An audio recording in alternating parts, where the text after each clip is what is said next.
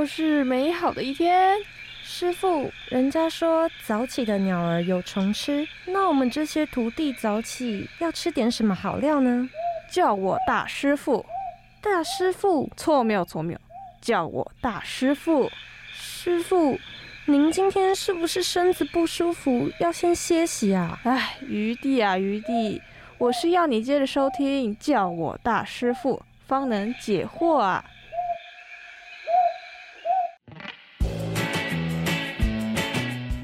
迎，叫我大师傅，我是主持人 Kitty，我是主持人苏西。节目从第一集录到现在啊，我觉得我们从感叹疫情的出现到现在，好像已经慢慢习惯它了。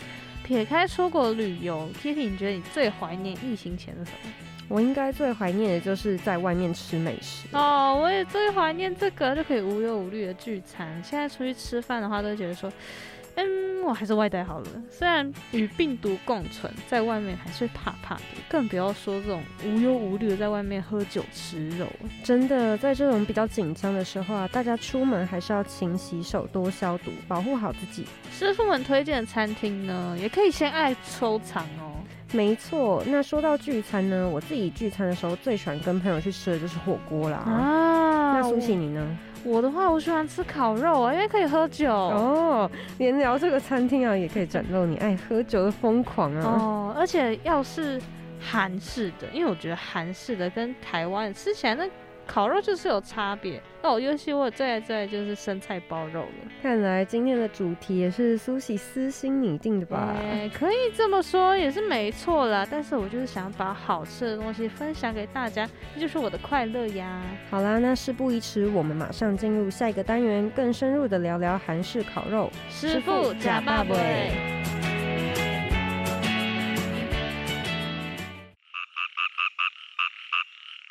得巷口那家炒饭的口感粒粒分明，旁边是卖臭豆腐，对面还有师傅。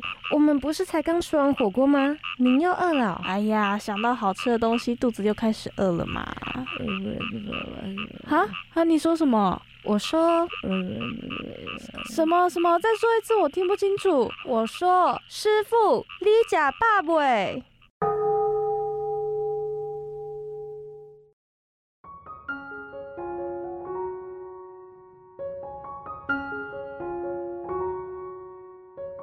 接着进入第二个单元，那首先要讲到的就是韩式烤肉。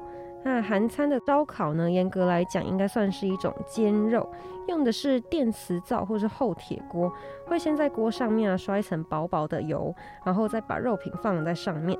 那韩式烤肉是经过战争啊、征服、开垦的历史，才慢慢衍生出来的饮食文化哦。又是一道跟战争相关的食物哎。没错，那铜盘烤肉源自于蒙古的烤肉料理。嗯，据说古时蒙古士兵呢外出战争的时候。会着装轻便，并没有多带许多炊具，就用金属制的盾牌或是头盔烤熟肉类。所以呢，韩国料理所使用的铜盘形状啊，会与盾牌的形状有一点相似的地方。嗯，另外一种称呼就称为。驳斥是高句丽固有的文化，这让我想到上次那个铁板烧的故事。嗯，很多食材好像，尤其是烹调方式啊，哎，真的都是想不到的 由来耶。真的。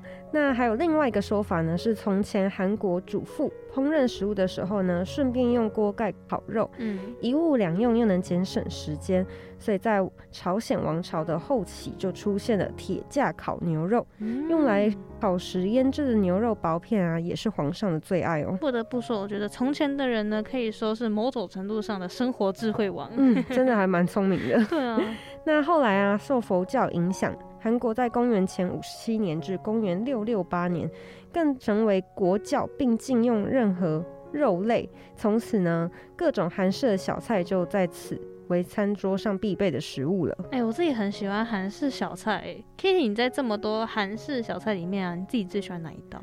我其实最喜欢的就是腌黄瓜了，那是腌黄瓜吗？这是让我意想不到的答案，我觉得超好吃啊！那苏醒你自己喜欢哪一个？我喜欢海带，因为它酸酸的，哦，对，然后酸酸薄薄又很好咬，我喜欢好咬的东西，我很懒惰。那回到韩式烤肉的部分啊，直到后来蒙古入侵韩国并受到统治，肉类才又重新回到饮食文化中，而日本入侵朝鲜期间，曾经。经历了一阵子的肉类短缺问题，导致价格飞涨哦。那最后在九零年代重返了市场，这感觉跟最近的问题有点像，关于这个肉类大涨的部分，感觉历史真的是一直不断的在重演。那铜盘烤肉演变至今啊，已经发展成为方便一盘两吃的形式，中央隆起，四周凹下的设计。方便铺在隆起处的肉汁顺周围往下流至铜盘的凹处，融入清汤中。那凹处会放入青菜啊。火锅料等食材做烹饪哦，所以旁边的锅锅原来是有用的，对，它是要 保留它的汤汁。嗯，那铜盘的纹路呢，不会让肉片粘在铜盘上。那这种铜盘式的吃法，不仅能保留食物的营养，又兼具美观哦。所以说，韩国人生活是不可或缺的美食。嗯，我们每次聊美食的时候，都聊很多历史。那我们把烤肉这次回归到台湾，我们来聊些不一样。说到烤肉呢，我们绝对少不了台湾。台湾人真的好喜欢烤肉，尤其是中秋节的时候。中秋节根本就是烤肉节了，真的。但是台湾人为什么这么喜欢烤肉呢？我们未问先猜。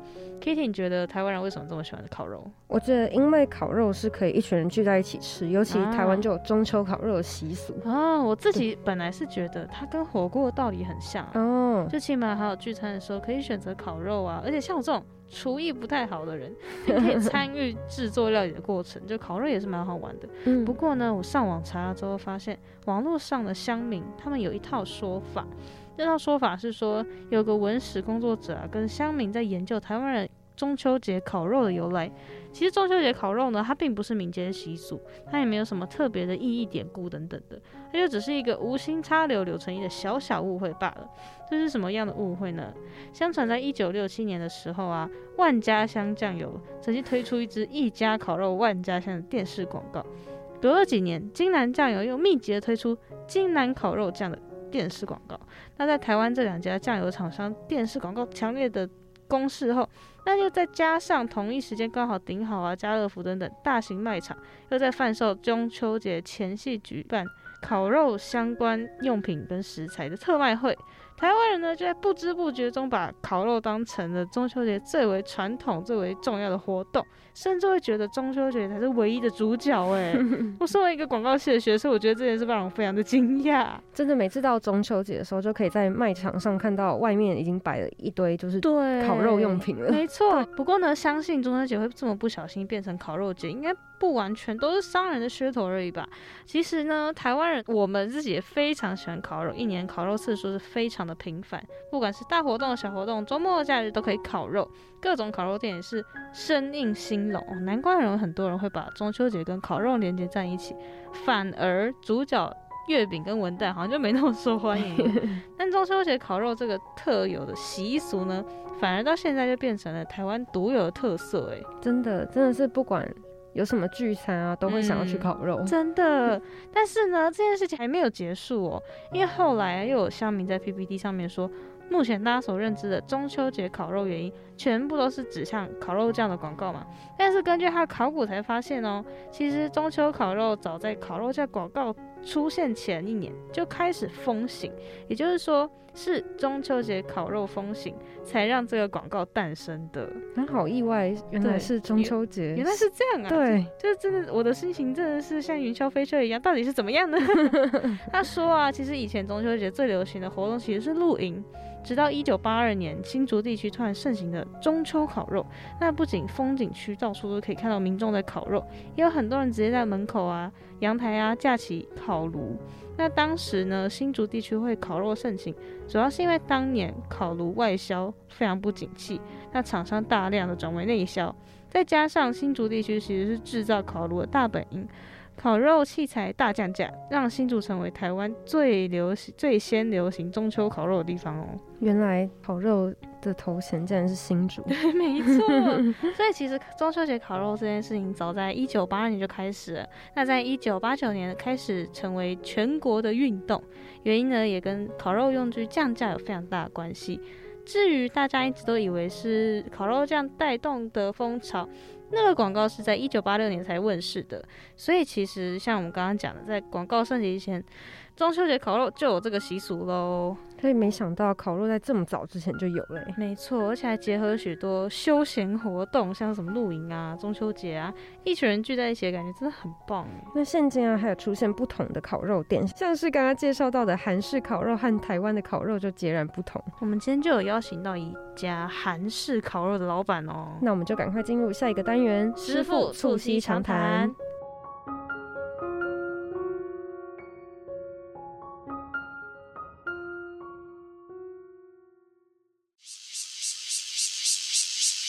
中筋面粉一百五十克，奶油七十五克，细砂糖。师傅，我想跟你聊聊。徒弟，我在做一道秘籍甜点，需要专心配合呼吸，吸，吐。哦，师傅，你每次都这样偷偷来，不公平啦！善哉善哉，那这次就来告诉你，让我们来促膝长谈。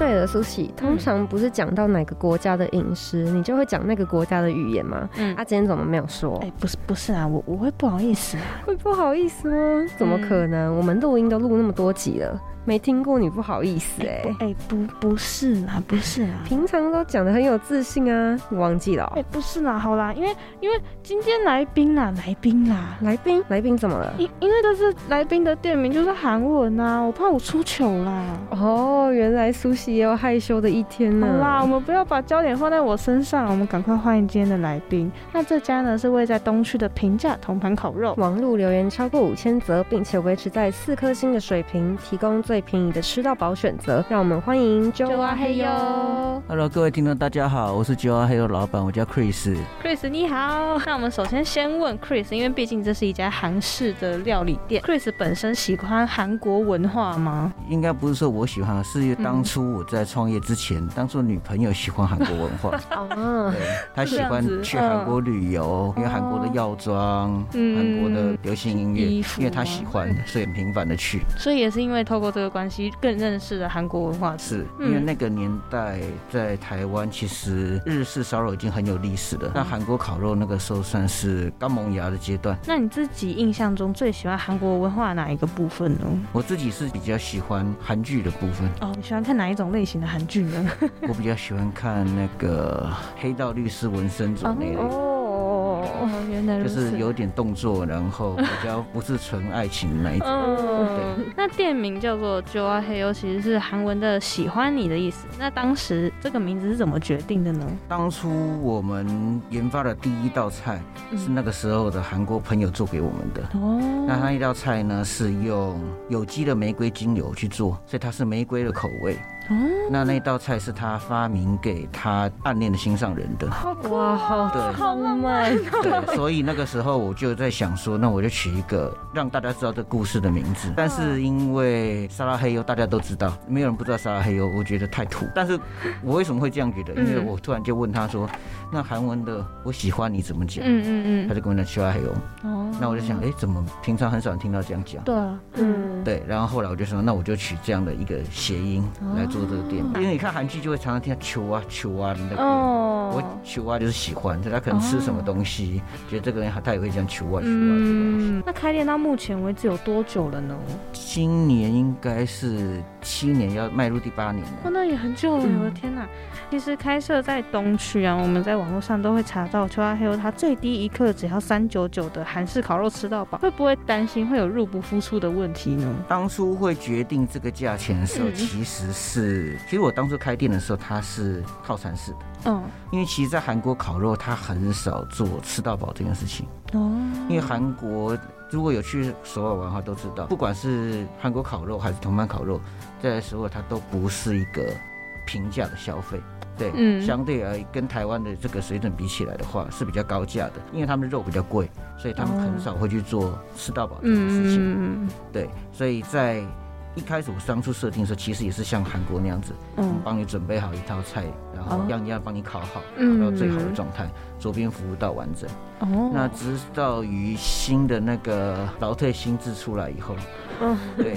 那实在是人事成本会大概暴增。哦，然后那就变成说很难，因为十来桌大概就要准备十来个客人，没错，都要做边服务的话，那所以就变成说，那与其是这样子，那不如我们就是开放让客人自己取用。啊。一开始是开放小菜自己取用，然后后来发现说还是很忙，嗯，刚才肉也自己取用这样子，哦，是这样，那我就减少一些人力的开支，嗯，因为人力多了，除了开支以外，还有教育训练的问题，嗯嗯嗯，因为如果你的教育训练不好，你越只有周边服务，客人是越不开心。没错，哎，对，所以后来就想说，那就用这样的方式，嗯，减少人跟人的接触的方式来作业。对，三九九这个价格是一刚开始设定的时候就是这个价格吗？对，到今天这样是，怎么没有办法？那有想过要涨价吗？大家都跟我说，其实应该要涨价，因为其实疫情前开始到现在。所有的牛、猪、鸡肉类大概至少都超过百分之五十，那就不要说什么蔬菜、鸡蛋这些东西。对，其实这个成本真的差很多。嗯，对，但是就是变成说，我觉得当初很多喜欢去海游的朋友都是因为这个过来的。哦，那我不想要说因为这样子改变掉这个初衷，然后就变成说啊，好像把这个取消掉。对，那我就宁愿就是说继续这样做。嗯，但是我就是有做一个方法。我就是三九九呢，我维持在平日中午继续营业。嗯，那我晚上不是涨价，是把三九九这个价位取消。哦，对，就是你平日中午来还会有三九九，嗯，但是晚上的话就变成四九九起。哦，对，就是最便宜这个价位，就是开留给平日中午，嗯，然后是学生。对，因为当初呢开的时候，其实主打的客群就是年轻的女孩子跟学生。嗯，对，所以那个就是保留成。这样子，嗯嗯嗯，刚刚提到有三九九价位、四九九价位，在店里面好像还有不同种的价位。那在不同的价位上面，餐点有哪一些的差异呢？我们其实跟一般的烤肉店最大的差别就是说，我们除了烤肉跟火锅以外，我们还有做现点现做的韩式热炒。像一般我们知道韩式，比如说韩式炸鸡、海鲜煎饼、大炒年糕，然后炒泡面、拌饭那些东西，这些都是客人可以选择的。那如果说你是想要像韩国的饮食文化跟酒是息息相关的，所以我们应该是台湾，我不知道现在还是不是唯一，当初是唯一，也是最早拿就是这个韩国的啤酒来做无限畅饮，因为它那个是全部纯进口的，跟一般的那种生啤酒是不一样的，它的成本是很固定在那边的。那当初我在做的时候。很多的其他的同业都有去跟总代理抱怨，认为我是恶意销价竞争，因为他们认为那是一定赔钱的做法，所以他们那时候很多人去总公司投诉。那这个东西，但是我的原则是希望说，既然选择韩式文化，你就要让人家体验到说韩国人他们就是这样吃饭，吃烤肉、炸鸡、啤酒、烧酒这些东西是密不可分的啊。对，不管哪一个价位，这些东西都是有提供。从三九九是没有，因为它主打的是一般的学生跟上班族。嗯。所以它就是只有烤肉跟火锅。那到四九九以后，你就可以开始选择，你要直接韩式的热炒，然后或是啤酒无限畅饮。哦，有两种选择这样子。然后到了五九九呢，就会再多了牛肉，我们大概六七种不同的牛肉，嗯，调味跟部位的不同，嗯，对，然后再多了松板猪、战斧猪排，哦，这些就是单价贵一点的部位，对，然后就变成五百九十九块。哦，那还有一些就是比较有消费能力的人，他会选择说，我就都要，不想选择，嗯，因为有的可能一群。朋友来，有的人想要吃炸鸡，有的人想要喝酒，所以就一个六九九价位。那六九九呢，就是店里所有的东西都有，嗯，对，然后通常都无限使用。韩式的啤酒跟台湾啤酒自己喝起来有哪些差异呢？呃，韩国这个啤酒是因为韩国的女性是算是喝酒比较多的族群，在世界来讲，没错没错，对，所以他们的酒会比较偏甜，比较不苦，所以很多人喝那酒都会觉得说没有酒味，就清清淡淡的这样子。那就是喝起来比较不会有苦味。对，所以喝起来人家会觉得很顺，女孩子也可以一口一口喝，因为不会苦。嗯，对，所以它不只是在韩国，因为这个韩流进军全世界，嗯，所以它现在据我所知，它应该算是韩国烧酒跟啤酒，它的销售量在世界都是顶尖的，就是不会输给那些欧美大厂牌的。哦，的确，对。也可能是因为最近韩就是近期的韩剧很流行的关系，然后又带起了一波酒类的文化这样子。想要问，在这么多的韩国美食里面，为什么当初会选择烤肉来当餐饮呢？因为为在韩国呢，最重要的呢，可能都是比较重要的聚会啦。平常一般他们在吃就是可能一个汤、一些小菜这样。那烤肉都是真的要庆祝什么事情什么才会使用到。嗯，因为对他们是一个比较高级的东西。就像我不知道你们有没有经历过，我的小时候有什么生日或什么的，妈妈就是说我们吃牛排，就是那种感觉，就是觉得啊，这是一个仪式感。那这个东西在日式烧肉看不到。那韩国烤肉它会有一个跟日式烧不一样气氛。东区算是台北美食大战区嘛？那当初怎么会想要开在那边呢？其实我一开始不是开在那里，也是有走过学习的路。当初是开在晋城街，但是因为那边比较偏住宅区，那我们这种喝酒吵闹的店比较不适合在那边生存。嗯，那可能晚上因为他们会比较早休息。那有的因为以前的那个时候是室内可以抽烟，后来改室内不能抽烟，大家喝了酒到外面去讲话抽烟，声音会太大声。那后来就找到，因为东区它本身就是晚上很嗨，对，所以就比较没有这个噪音的问 题。哦，对，那我就想说，那既然我们要提供给人家一个娱乐的场所，那我们就选择搬到一个比较适合适合他们的地方。嗯，就还有目前的营业时间是到几点？我们现在营业到晚上十一点半，会超过十一点半，只有跨年的一天。因为我有很多的老客人，他们都会选择跨年那一天回来，因为跨年那一天我都会准备一些不一样的食材，然后招待给大家。嗯，有一年是煎黑尾鱼排，哇，然后有一年是准备日本和牛。对对，然后就是想准备一些小礼物，就送给当初支持我们的人。有那种跨县市的吗？有很多，我有遇过从台南上来的，太远了吧？他好像是因为看了节目，知道说有他喜欢的明星来吃过饭，特地上来看他坐在哪个位置呢？要跟他的签名然后拍照。那刚刚有讲到嘛，就哇黑又是一个很适合亲朋好友聚餐的一家店。那在店里有没有遇过什么令你比较印象深刻的客人或故事？除了刚刚讲到。的就是跨年那些老顾客之外，我印象比较深刻的是一组常客，他来过几次情人节，然后女朋友生日，然后后来有一次他跟我订了一个晚上的包场，大概三十个人左右，嗯，然后就是叫我准备了烧酒、啤酒，然后一些小吃，嗯，吃烤肉，嗯，来了以后我才知道是他们的结婚的 after party，哇，对，所以他们是等于跟着吉娃黑优相恋相识，然后到决定相守，所以他们。决定在结婚之后，嗯。然后还来这边，因为当初在做那我刚刚说的玫瑰花口味的时候，嗯。那东西是不卖的，那就是只提供给情侣，就是变成说你要用韩文跟他讲一句“酒还有”，但是你要放在你的所有社群媒体上，要让全部人知道说你喜欢他，那我们就会招待你这一个。好有趣的活动，好可爱哦。那我们回归烤肉的部分，那酒还有是用铸铁盘烤肉嘛？那想问铸铁盘烤肉和台湾常见的铁网。烤肉最大的差异是什么呢？其实现在所谓的烤肉大概不外乎三种。韩国的话就是铸铁盘的烤肉跟铜盘烤肉，然后一般我们见到的日式烧肉，它会用铁网。那三种各有各的优缺点。那铁网呢有分两种，一种是瓦斯，一种是木炭。嗯，那木炭的话就是有一些碳香味，所以就会有人改用瓦斯，但是身上比较不有炭灰。铁网呢，它加热比较快，但是就会比较容易粘住盘子。我不晓得你们吃过，它会粘在那网上面，所以你要很频繁、很频繁去换那张铁网。好。处是说它的加热快，所以它可以烤一些带壳类的海鲜，它会比较容易熟。那铜盘烤肉呢，它的温度是最低的，它其实放在金属性上，它有点半水煮状态，所以基本上那个肉，除了你放到它都烧干，不然它基本上不太容易烧焦。那这样的好处是什么？如果你有腌制的肉，它会比较容易烧焦，因为酱料的关系，对它就会比较不容易烧焦，比较适合就是平常不是很会烤肉的人。相对就是它很多的限制，比较厚，比较成块形状，因为它圆形有一个东西，所以如果你没有办法服贴在上面。的话不容易熟，因为它是一个圆形的弧面。弧面的话，如果你是片状的东西的话，它如果没有办法薄到可以贴住弧面，它就没有办法熟。一般铜烤大概就是牛肉片、羊肉片、猪肉片。那铸铁盘烤肉，其实我也是那时候到韩国才知道有这样的东西，因为韩国人。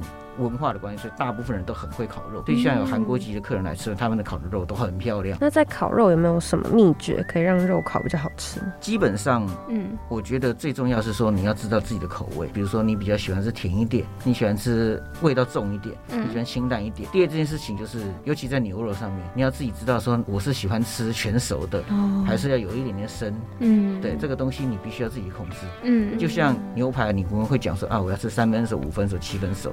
但是如果你自己煎的话，你可能很难控制说它煎到你想要的三分之五分和七分熟。没错。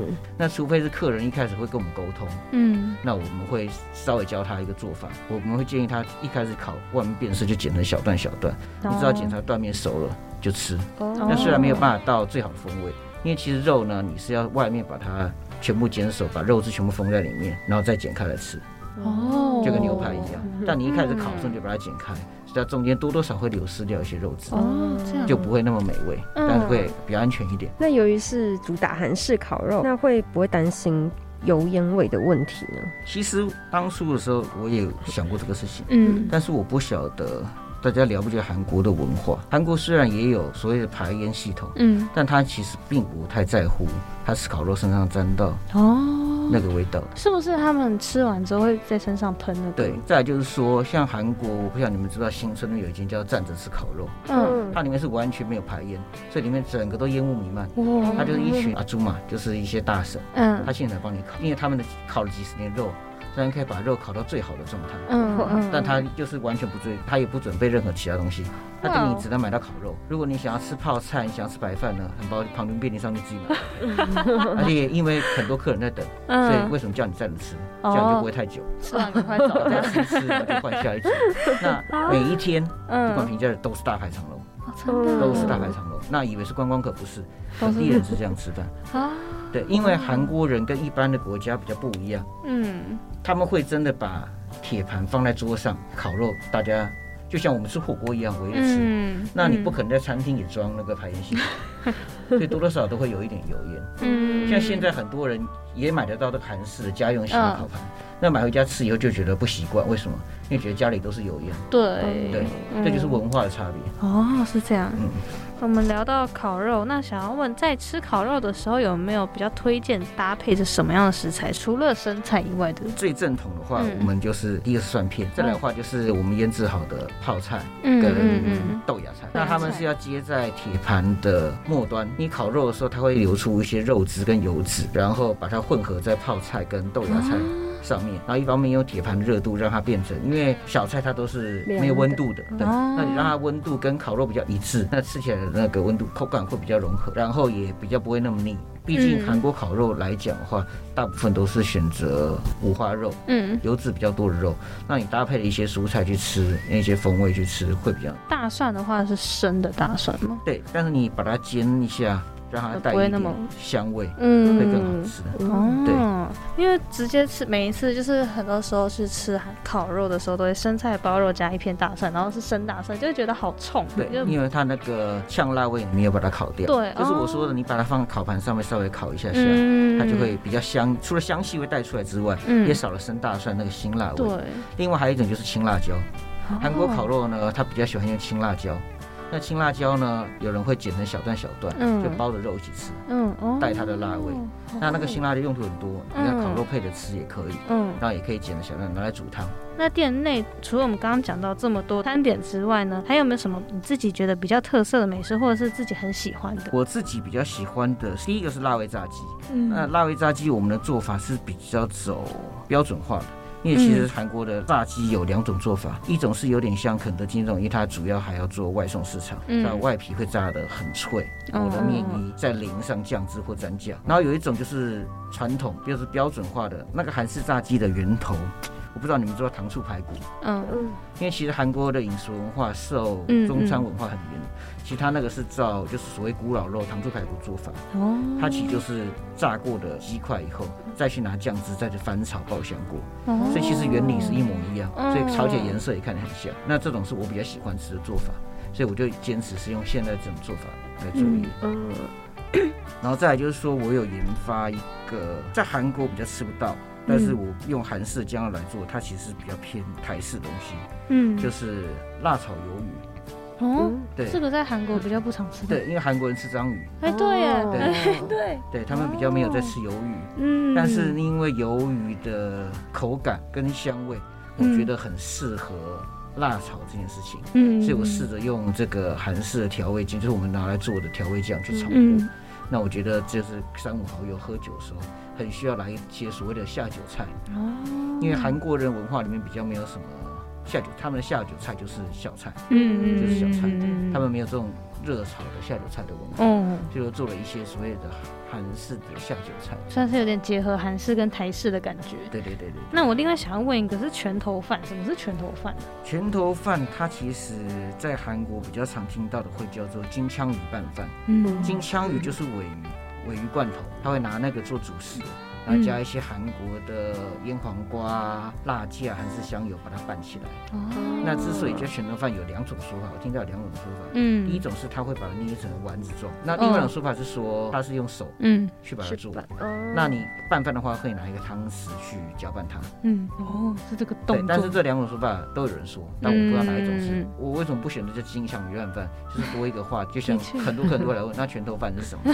因为台面上台面看的比较不会知道。对。对，的确。那他现在还有一种另外一种做法，就是很多人会把它做成便当，嗯，那把那料都放在里面摇一摇，让它均匀起来，哦，变成那种韩式的饭盒。这有点像那个在看日本节目的时候，妈妈在帮小孩准备便当的时候，会有一些对这个动作的感觉。就是我说的，其实他们平常不太会吃到烤肉，你也不用想说啊，小朋友去上课便当里会有一片猪排或什么，没有这个东西，就 是就是。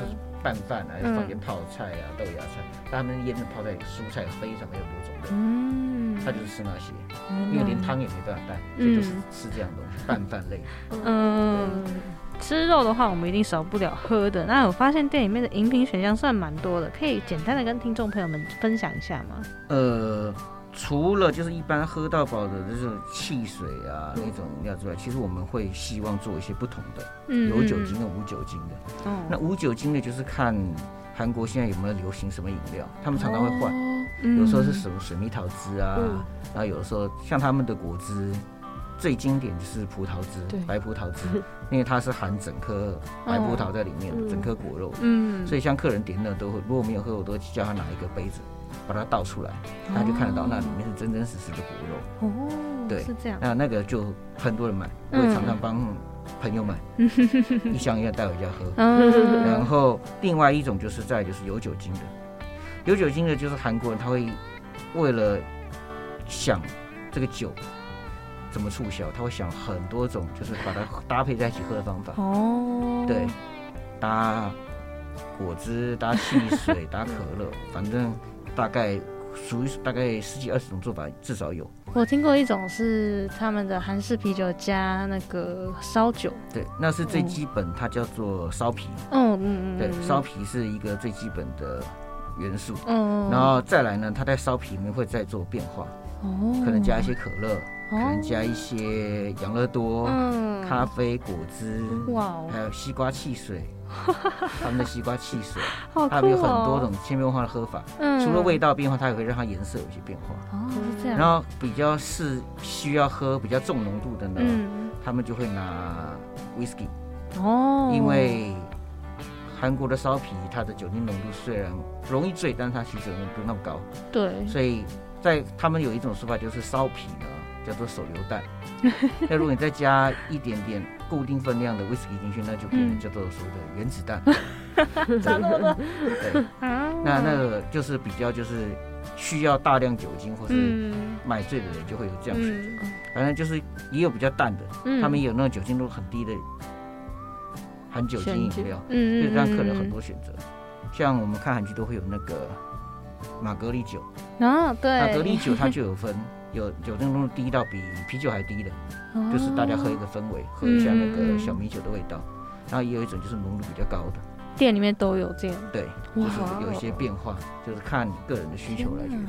嗯，对。那烧酒它也有分很多很多不同的口味。对。然后韩国它会一直研发新的口味出来，那我们就会让客人去尝鲜尝鲜这样子。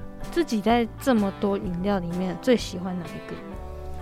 我以前最喜欢的是烧啤。嗯，那是最传统、基本就是原味的烧酒，对，加上啤酒，嗯嗯嗯嗯，然后那个就是照你自己酒精承受比例去调整的比例。但我现在最喜欢的，哎，这样是不是打广告？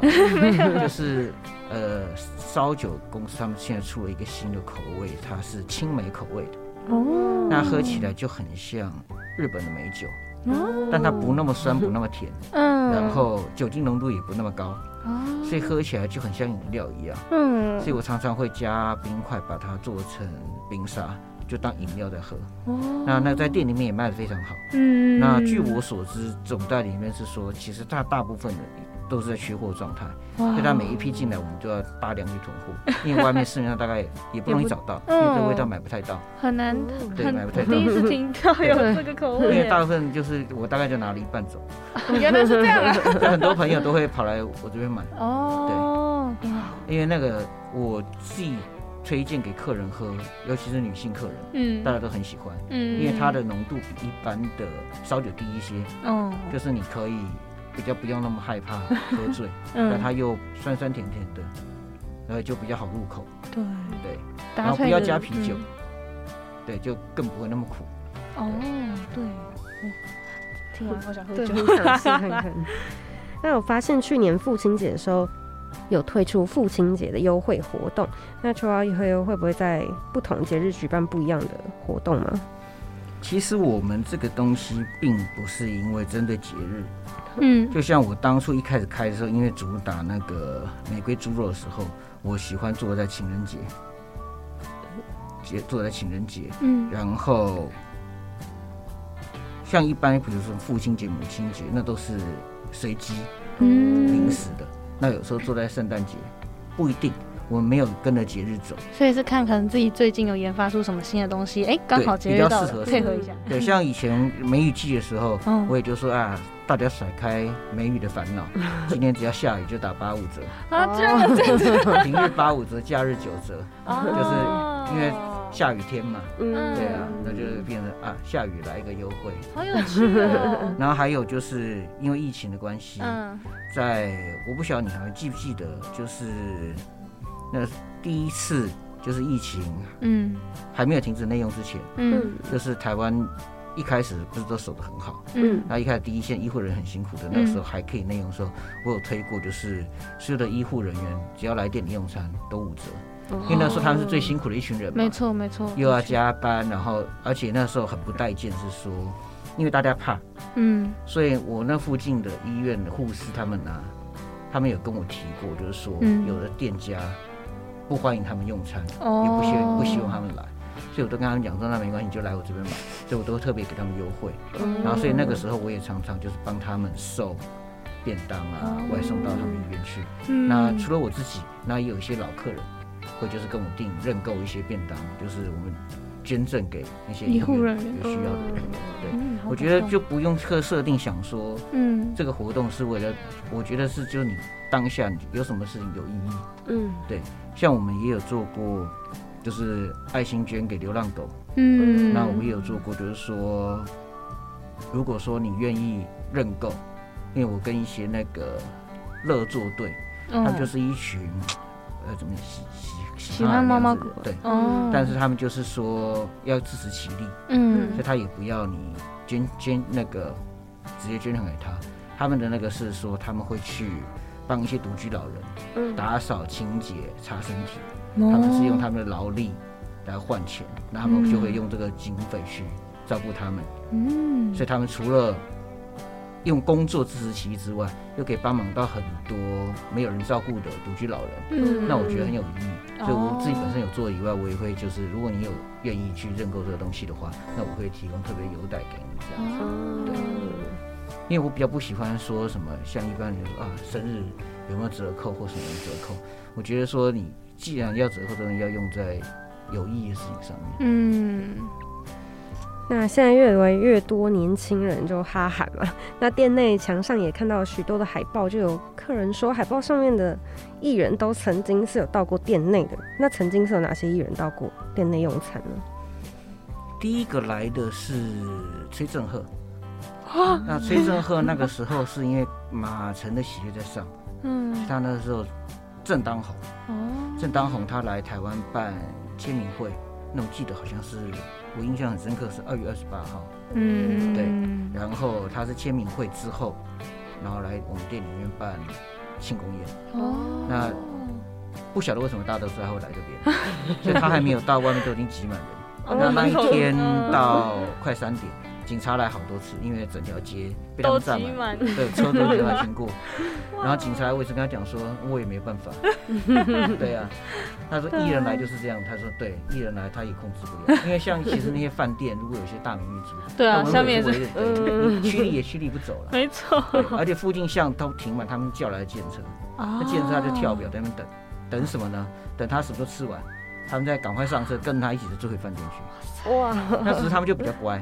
就是有跟他们讲说，嗯，我让你们在门口等，但你们尽量不要吵，所以还要去控制他们，然后准备一些饮料啊、热汤，因为晚又冷，嗯，就准备热汤饮料，请他们在外面吃东西啊，稍微等一下这样。那是来的第一组艺人，嗯，那后来也是因为那经纪公司觉得说，好像我们这个配合度很可以，就是我们也可以，因为崔振和提了一些他自己餐饮上需求，还有他私人需求，嗯嗯，那我们都可以配合他，嗯嗯，那我们又可以无条件留下来到。比较晚，嗯，因为大概十点、十一点才开始嘛，嗯，那一般店家可能都过了营业时间，对，对，那他就觉得说，在场地配跟时间配合上面，我们都蛮能、蛮能配合他们的，哦，所以后来陆陆续续他就会推荐给他们要来的艺人，嗯，当做一个选择。那大概来的艺人就是分几种，一种会去吃肉那种麒麟的店，因为。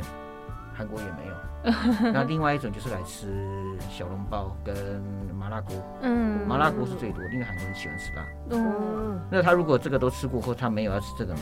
最常见就是吃韩国烤肉。哦，因为韩国的艺人很奇怪，他到世界各个地去，他都还是喜欢吃这些。所以像是像我一开始是用，他们一开始跟我是用订。韩式的便当，嗯，然后送去他们演唱会现场，嗯，然后接下到我才跟他们谈，我可以提供他们这个庆功宴服务。那到现在他们只要有这个，大部分就是排演啊或者晚餐时间，我都是我去提供他们这个便当，嗯，对，因为他们比较吃不惯那个，嗯。那想听听老板分享跟艺人的一些故事，嗯。印象比较深刻的是陈勋，陈勋我不晓得大家知不知道，那他是我见过最有亲和力的男艺人。哦，对，那没有什么架子，嗯，然后在现场又很有礼貌，然后当天因为气氛很嗨，嗯，因为他庆功他有。做一些 DJ 秀什么的，然后气氛很嗨，然后他带了一些就是男团的练习生那些一起来表演，然后他们到现场庆功宴的时候玩的很嗨，嗯，他现场就会放他们的歌，然后现场载歌载舞跳舞啊，然后跟我们的工作人员很互动很好，嗯，然后一般的人比较不太会允许他在那个状态下跟你合照，嗯，对，但他只要是我们工作人员或什么。提出来他都会答应。哦，而且他很好，他就是说走的时候还跟我说，看要不要再帮我签名的时候没有，他还另外再写了一句话，就是我一直记得，常常会有人问那话那什么，因为他人家问过他他的梦想什么，他就他说他的梦想就是当一只猪，因为他觉得当猪很好，就只要一直吃饭睡觉就好，但后来发现不行。他要当一个有钱的猪，才可以是吃饭睡觉不用工作，所以他的勉励我就是让我们一起当个有钱的猪吧。好可爱。写给我了一段话，对，所以我的印象很深刻。跟一般的艺人，他可能来就例行公事，签个名，握个手什么的，对他就会记得这东西。对，好可爱的一位艺人。那讲到店内有一只可爱的博美狗。那是不是？不过很少韩式料理店里面会有狗狗吧？那想请问当初怎么会想要在店内养狗呢？其实不是养狗，那是因为我们以前有一个员工，他是因为一个人住，那他又担心他把那狗当自己的宝贝在看待，他担心他没有人照顾，嗯，然后他因为他是住那种很多人一起住的那种小套房，嗯，家庭，对，那狗如果主人不在，他会。叫啊，因为博美犬它比较敏感一点点，所以很容易一直叫。嗯，那它因为怕这样子，所以它就带来店里面。哦，那只是有很多人看，因为它很可爱，跟它那个东西。对。哦，那其实我们店里面不是不会来店里面养，因为狗它比较需要人陪伴，需要照顾。没错。我们店里面以前养的是养流浪猫。嗯，因为猫你打了羊关在里面，你只要有猫砂有饲料就可以。嗯，对。那后来它年纪大过过世了以后，那我们现在固定就是说会准备一些口粮啊什么的，嗯，就喂一下附近的流浪猫这样子。当时是放在店里面，然后他过来店里面养，对，养了很多年，养了很多年。那但是就是我说过，我们重庆肯定搬家嘛。嗯。那第一件事就是搬家，他不习惯，换了一个环境。嗯。那他就是睡不好，吃不好，然后就开始生病，常常开刀什么的。再来就是他年纪也大。嗯。然后后来就就这样过去了。那过去以后，我也觉得说，我我的人比较敏感，我觉得说，动物的生命实在太短。那如果你什么时候不起这个打击呢？嗯，就不要再试第二次。哦，所以为什么我选择现在我们就是喂食他们就好，那让他们自由。那是谁吃我也不要去考虑，我觉得我有继续在喂他们就好了。嗯，对，那就不要舍他们现在希望他们过得好就好。用另外一种方式去爱动物，不然的话你把它困在里面，就像我说的，万一有一天我又搬家或什么的，对，他万一又不习惯，对，所以我想说让他们自由比较好。嗯。那会担心？那当初那个狗狗在店里的时候，会不会担心厨房可能会有闻到食物的味道啊？然后就偷吃？其实我倒是没有遇过这个情形。嗯，对，因为基本上大部分的家犬，所以家犬大部分都会比较守守教育，就是它会在它你喂食它的那个。碗里面吃饭。嗯，那最重要一点就是说，你在营业日就晚餐时间之前，就要先喂饱它。这个问题啊，对。那我们最后最后想要问一题，是我们都会问每一个来宾的问题是：Chris 想要对当初呢开店自己说点什么呢？我当初是机缘巧合。哎，这机缘巧合，因为我是半路出家的，我本身一开始也不会料理。嗯，对，就像一开始节目开始前跟你们聊天，我本身是念大众传播的，然后也没有做大众传播，跑去 资讯业做业务。哦，对，那只是因为机缘巧合，有机会投身到餐饮业。嗯，然后就选择辞职，辞职，然后全心投入这事情。嗯，那我会跟自己说，就是说，既然自己的决定。不论好坏，都要坚持下去。不管说中间过程有辛苦，嗯，有生气，有难过，但是还是有很多喜欢我们、支持我们的客人跟朋友。嗯，我觉得看到他们吃的开心、吃的满意的时候，那个成就感是跟自己在当初在工作的时候是没有的。嗯，对，所以那个成就感觉。感觉是让你继续走下去的那个动力，对。的感觉，嗯，没有办法让每个人都满意，嗯，但是至少你要珍惜每一个喜欢你、满意的人，嗯，OK，好感动，好，那我们聊到这边差不多，准备进入我们下一个单元喽，网络直球大对决，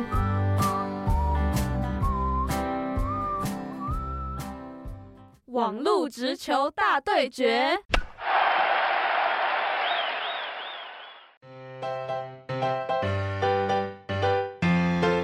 来到网络直球大对决，我们这次要对决的对象是球儿黑的老板 Chris。那他们在 Google 评论上面呢，一共有五千多则的留言，那星星数还能维持在四颗星，我觉得这是一件非常厉害的事情。那我们首先先来看第一则留言是什么呢？第一则留言呢，他比如说很好吃，但是烤肉需要有一些技术。那一刚开始看到评论是有点害怕的，但是他自己没有看到蟑螂或者是油烟的问题，他觉得烤肉吃起来是很爽的这样。我这题呢，想要问的是，因为其实餐饮业非常，就是餐饮要维持它的干净整洁度以及它的卫生，是一件我觉得蛮困难的事情。那 Chris 在这方面是如何维持环境的整洁跟一定的卫生程度呢？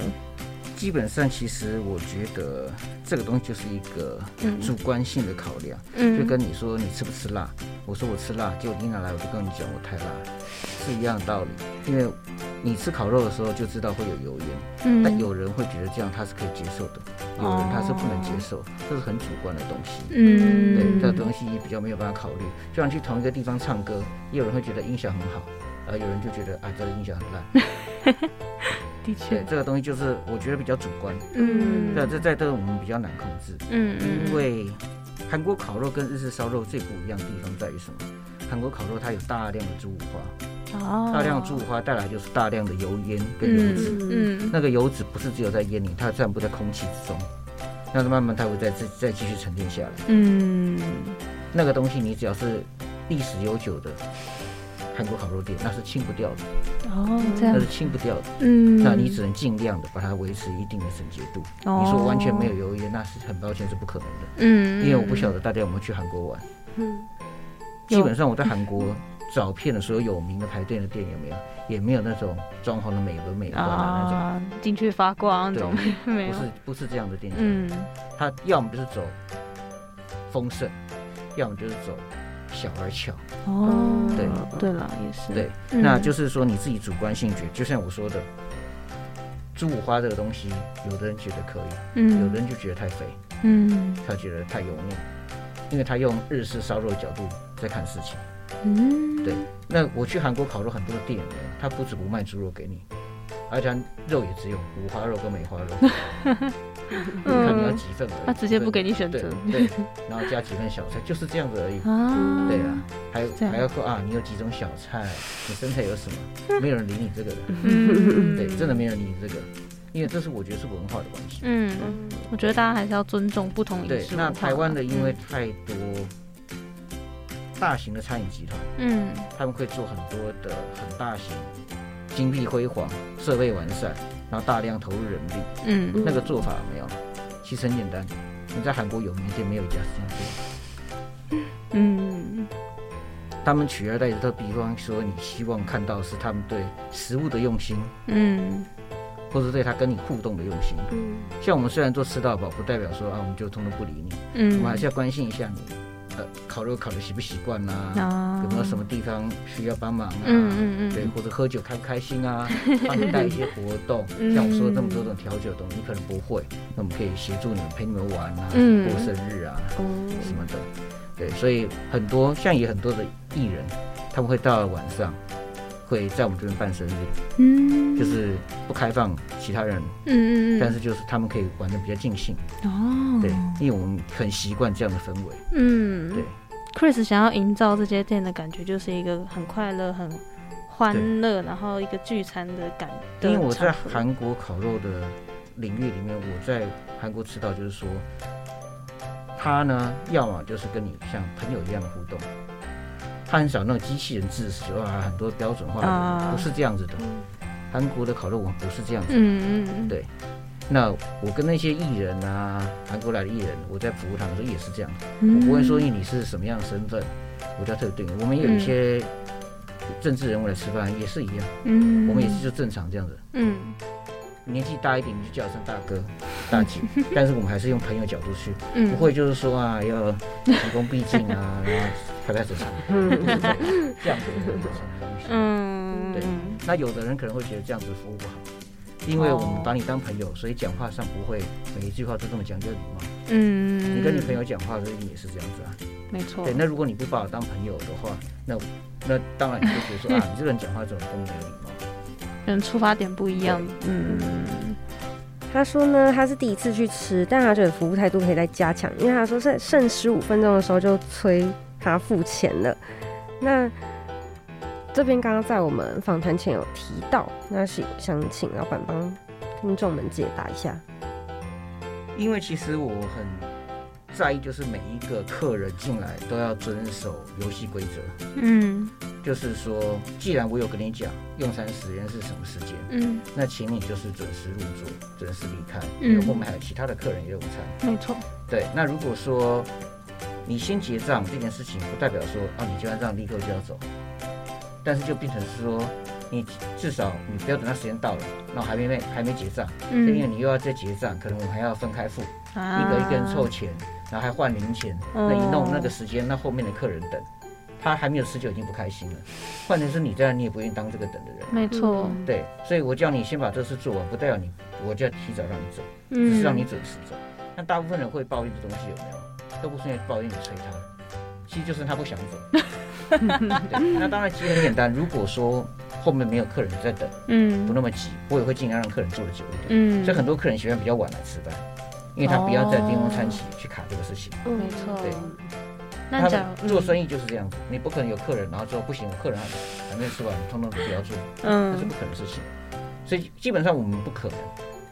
也从来不会发生，就是说提早要客人走，那是不可能的事情。嗯嗯就算你时间还没有到，你要坐着划手机发呆，你已经吃饱了，我也是到时间再请你走。嗯，这是很合理的事情。嗯，但你如果说啊，因为你人多，还是因为你晚到，还是你没有吃饱怎么样？那不是我能考虑的事情。没错。对，就很简单嘛。我去前柜唱歌的时候，说好唱到九点，那我九点还有点二十几秒歌，你觉得他会帮我唱完再走？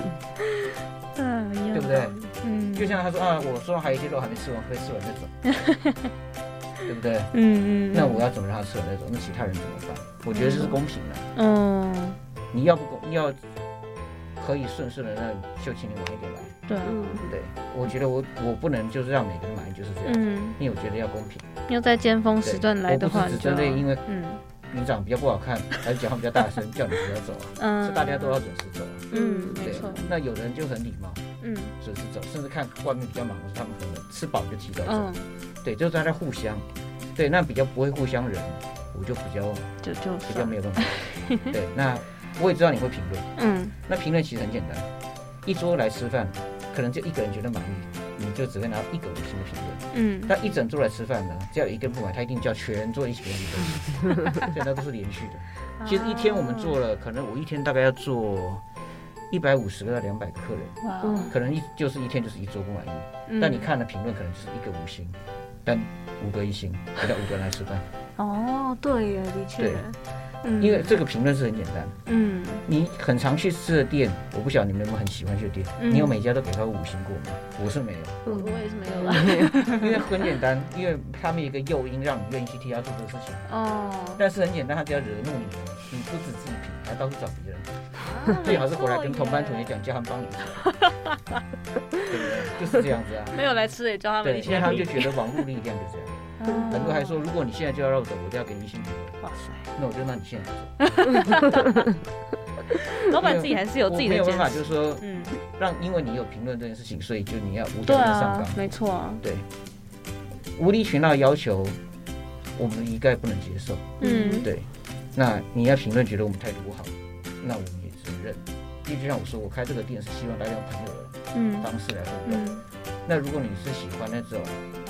消费顾客是上帝的话，请你去那这样的店，嗯，不适合在我们店消费，还是要互相尊重啊，的确。好，那我们今天访谈就差不多到这边，到告一个段落。我们今天谢谢 Chris 来到现场，谢谢，谢谢。